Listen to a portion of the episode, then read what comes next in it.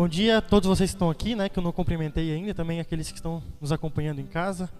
Que a graça do nosso Deus esteja com todos nós nesse momento em que vamos meditar na sua santa palavra. Amém. Nós estamos celebrando hoje o último domingo do ano da igreja.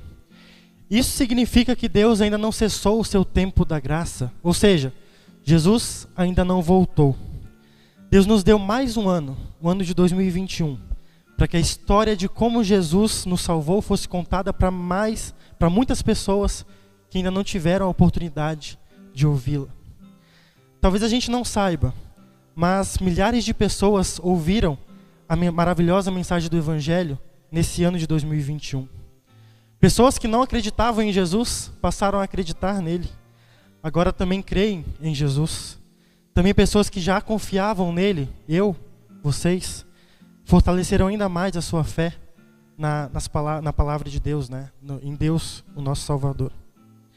Desde o final do ano de 2020 até o momento, nós estamos ouvindo a história da salvação. Começando pelo advento, passando pelo nascimento de Jesus, sua vida, morte, ressurreição, sua ascensão, e também falamos sobre a ação do Espírito Santo fundando a Igreja de Cristo, é, desde o dia de Pentecostes até hoje, o último domingo após Pentecostes. Tantas pessoas foram salvas durante todo esse período, e nós, cristãos fiéis, também, pode, também já somos reconfortados, também já fomos reconfortados muitas vezes com a mensagem do Evangelho durante os cultos, estudos bíblicos, devoções diárias em nossas casas, é, entre outros momentos que nós podemos ouvir e usufruir da palavra de Deus.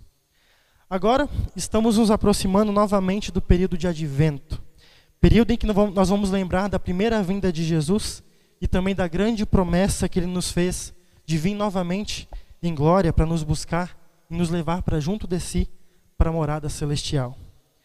Eu estou aguardando ansiosamente para esse momento. E vocês? Estão de malas prontas? Ao mesmo tempo que nós estamos chegando ao final de mais um ano eclesiástico, de mais um ano na igreja, nós também estamos nos aproximando do final do ano de 2021. 21. E que ano, né, gente? Pensem em quantas coisas que vocês fizeram durante esse ano, né? Adultos trabalharam muito para conseguir o sustento para a família deles. Os jovens nas escolas e nas faculdades estudaram muito e vislumbram um futuro brilhante com uma carreira uma carreira bem consolidada. As crianças ganharam mais maturidade e foram educadas ainda mais pelos seus pais. E todos nós, de maneira geral, precisamos nos adaptar a grandes mudanças que vieram junto com a pandemia. E a maior delas né, foi com o uso de, de novas tecnologias, né, cultos online, é, aulas online, enfim, várias coisas que nós tivemos que fazer de forma online. Eu acredito que todos nós esperamos um novo ano que seja melhor longe de pandemia e perto de abraços, com amigos e com a família. Todos nós estamos ansiosos para deixar de fazer soquinhos quando nos cumprimentamos, para começar a abraçar de novo, sem culpa ou receio de pegar um vírus e sentir de novo aquele calor, aquele calor humano que é típico de brasileiro.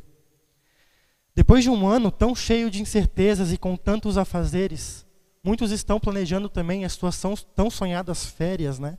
planejando onde passarão o merecido período de descanso. Alguns viajam para o exterior, outros pre preferem viajar aqui pelo país, mesmo, mesmo pelo Brasil. E ainda tem aqueles que preferem ficar em suas casas com suas famílias ou, ou visitar parentes que, que moram longe, que estão distantes deles. Certa vez, um avô ligou para o seu netinho de oito anos, avisando que ele buscaria, pra, buscaria ele para passar uma temporada de férias em sua casa. Não muito tempo depois da ligação, a criança logo foi, logo correu e foi preparar as suas malas, esperando que o seu avô fosse buscá-lo. Ele aguardava ansiosamente para esse, esse momento porque ele amava muito o seu avô e gostava de passar tempo na casa dele, porque lá ele era feliz, podia brincar, podia se divertir, lá ele era muito feliz e muito alegre. Algum tempo depois disso, o avô chegou para buscar o seu neto. Quando ele chegou, se surpreendeu com o fato das malas já estarem prontas para ir. Então netinho falou para o seu avô: Vô, como você não me avisou quando viria, eu estou com as malas prontas já fazem dois meses. Nós vemos que o netinho confiou firmemente na promessa do seu avô, que iria buscá-lo a qualquer momento e aguardou fielmente por esse tão esperado dia. Esse é o destaque do nosso evangelho de hoje. Ele trata sobre a segunda vinda de Jesus. Nós não temos dúvidas que ele vai voltar. Nós cremos nisso, nós confiamos nisso. É, portanto, nós não precisamos nos preocupar com essa afirmativa. Jesus vai voltar. Mas precisamos ficar sempre atentos e sempre alertas, pois nós não, não sabemos quando isso vai acontecer. Assim como o netinho não sabia quando o avô iria buscar ele, nós também não sabemos quando Jesus vai voltar. E o texto de hoje, do evangelho de hoje, aumenta ainda mais esse, esse mistério, né? No versículo 32 diz: Ninguém sabe nem o dia e nem a hora que tudo isso vai acontecer, nem os anjos do céu, nem o filho, mas somente o Pai. Jesus, por causa do seu estado de humilhação, né, ele se absteve de saber quando ele voltaria. Portanto, se a data em que Jesus vai voltar ainda é um grande mistério, duas atitudes podem, podem ser percebidas na nossa vida cristã. A primeira delas é a atitude de acomodação. E essa, essa atitude se manifesta na seguinte frase: Como nós não sabemos quando Jesus vai voltar, quando vai ser, vai ser a volta de Jesus, não vamos nos preocupar com isso agora. Isso acontece quando deixamos Deus de lado. Quantas vezes você já fez isso? Acorda num dia e lembra, não, nem lembra de agradecer a Deus pela noite que passou e pelo dia que vai se iniciar, né? Pede que Deus nos abençoe o dia que vai se iniciar. Ou, devido a tantos afazeres dos dias dia a dia, esquece de orar pedindo para que Deus esteja com você durante os seus trabalhos, os seus estudos. A confiança e a presença de Deus ficam em segundo plano, quando deveriam ser a primeira coisa que pensamos antes de fazer qualquer coisa, antes de iniciar o nosso dia, um novo dia. Precisamos sempre lembrar do conselho de Jesus para nós. Vigiem e fiquem alertas, pois o dono da casa, ao retornar, não quer encontrar ninguém dormindo. O perigo e a tentação nos rodeiam, nos fazem imaginar que as coisas nunca vão mudar e sempre vão continuar do jeito que são. Os dias de hoje não são muito diferentes dos dias de Noé, por exemplo. Aquela geração tinha certeza de que o dia seguinte seria como qualquer outro e não teria nenhuma surpresa. E eles foram avisados por Noé que haveria um, novo, um dilúvio. E esse dilúvio veio. Assim também, num piscar de olhos, o filho do homem aparecerá descendo no, nas nuvens com grande poder e glória. Ele mandará os anjos aos quatro cantos da terra e reunirá os escolhidos de Deus de um lado do mundo até o outro. Versículos 26 e 27. Deus nos promete que está fazendo um novo lar para nós. E Ele virá buscar, nos buscar para essa nova casa. Essas promessas fortalecem ainda mais a nossa fé de que o mundo tem uma direção, tem um propósito, e quem guia esse mundo é o próprio Deus, porque Ele criou, criou o mundo, criou você e criou, criou a mim, e nós, todos nós, somos filhos de Deus. Por isso, como filhos de Deus, não precisamos nos sentir jogados nesse mundo como se, se não tivéssemos algum destino. Por amor, nós fomos colocados aqui nesse mundo com um propósito muito, muito especial: amar, perdoar, compartilhar o amor do Salvador e a certeza da volta do Rei Jesus, na esperança de um recomeço de um mundo perfeito. E isso nos leva à segunda atitude que se mostra em nossa vida, vida cristã, a prontidão. Ela se mostra no seguinte pensamento: se não sabemos quando Jesus vai voltar pela segunda vez, precisamos estar de malas prontas e sempre atentos o tempo todo, pois a qualquer momento ele vai chegar. Mas, como permanecer nesse estado de prontidão o tempo todo se tantas outras coisas podem sobrecarregar o nosso coração. É muito fácil perdermos o foco quando o mundo tem muita coisa, muita coisa, muitos prazeres a nos oferecer e que fazem nossos olhos brilharem. O mundo é tentador, pois o diabo usa dele para tornar tudo agradável a nossos olhos. Até as coisas que vão contra a vontade de Deus se tornam agradáveis aos nossos olhos. E muitas vezes, facilmente, caímos nas tentações do diabo e cedemos ao mundo que é contra Deus. O nosso coração, que é pecaminoso, está sempre inclinado ao mal e nos leva a cometer, a cometer atrocidades que vão contra a vontade de Deus. O próprio Salvador Jesus nos adverte: fiquem alertas.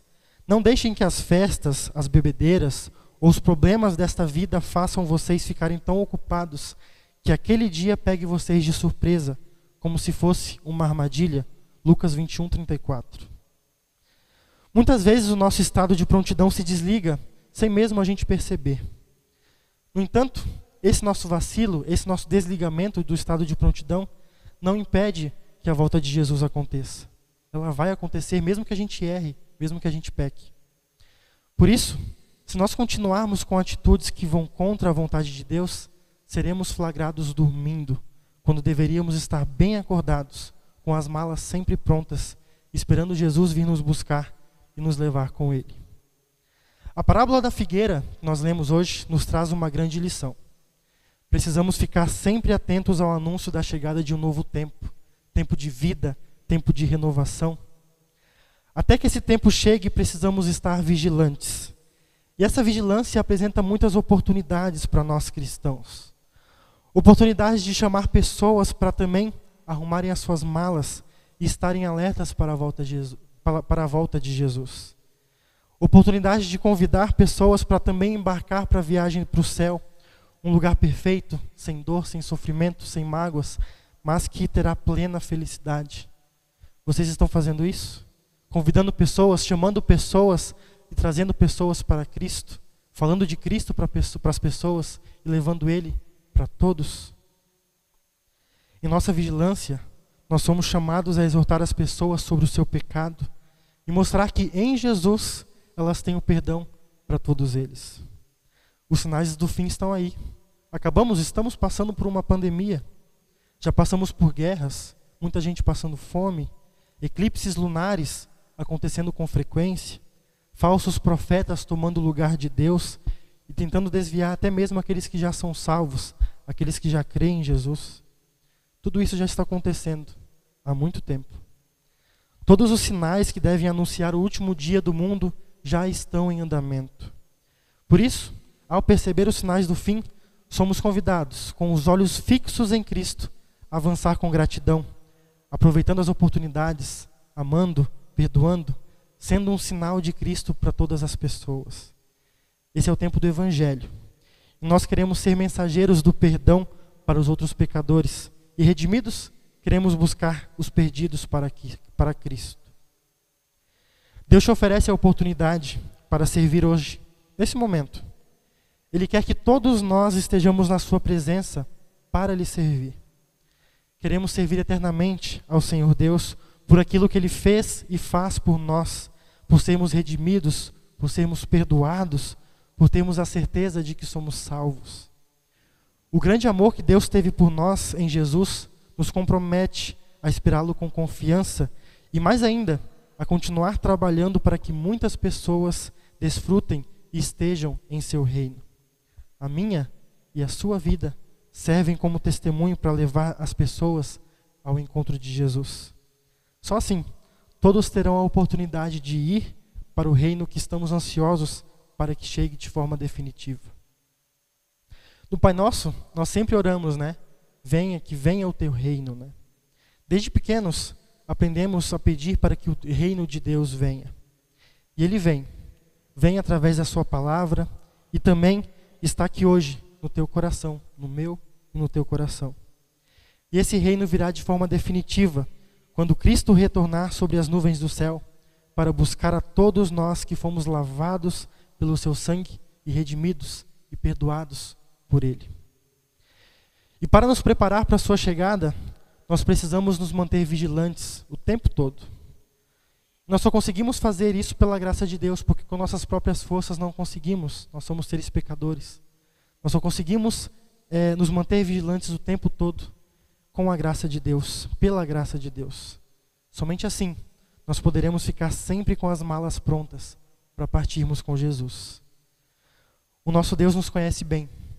Ele sabe que por nós mesmos jamais nos manteremos sóbrios. A nossa tendência natural é nos desligarmos das coisas de Deus e descansarmos em nossa acomodação.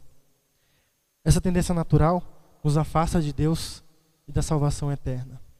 Mas Deus é um Deus de amor.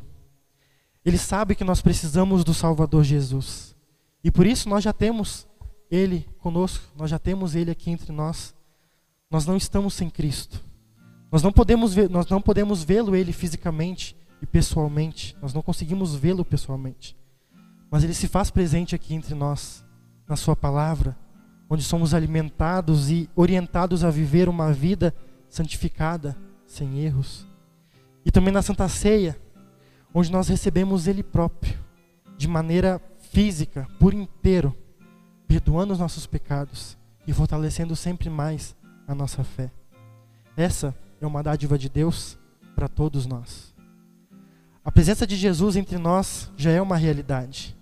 E graças a essa certeza, nós podemos ter a convicção de que quando Jesus voltar, estaremos com as malas prontas, aguardando a sua chegada. Assim, nós partiremos com ele para a verdadeira vida, num lugar paradisíaco que a gente nem imagina como vai ser, um lugar perfeito, sem dores, sem sofrimento, sem pecado, mas um lugar perfeito, de plena felicidade. E esse lugar paradisíaco que ele preparou para nós, não foi só para um período de férias, mas para toda a eternidade. Nós vamos viver nesse lugar para sempre. Então, gente, de malas prontas, Esperamos Jesus com fé e com convicção. Amém.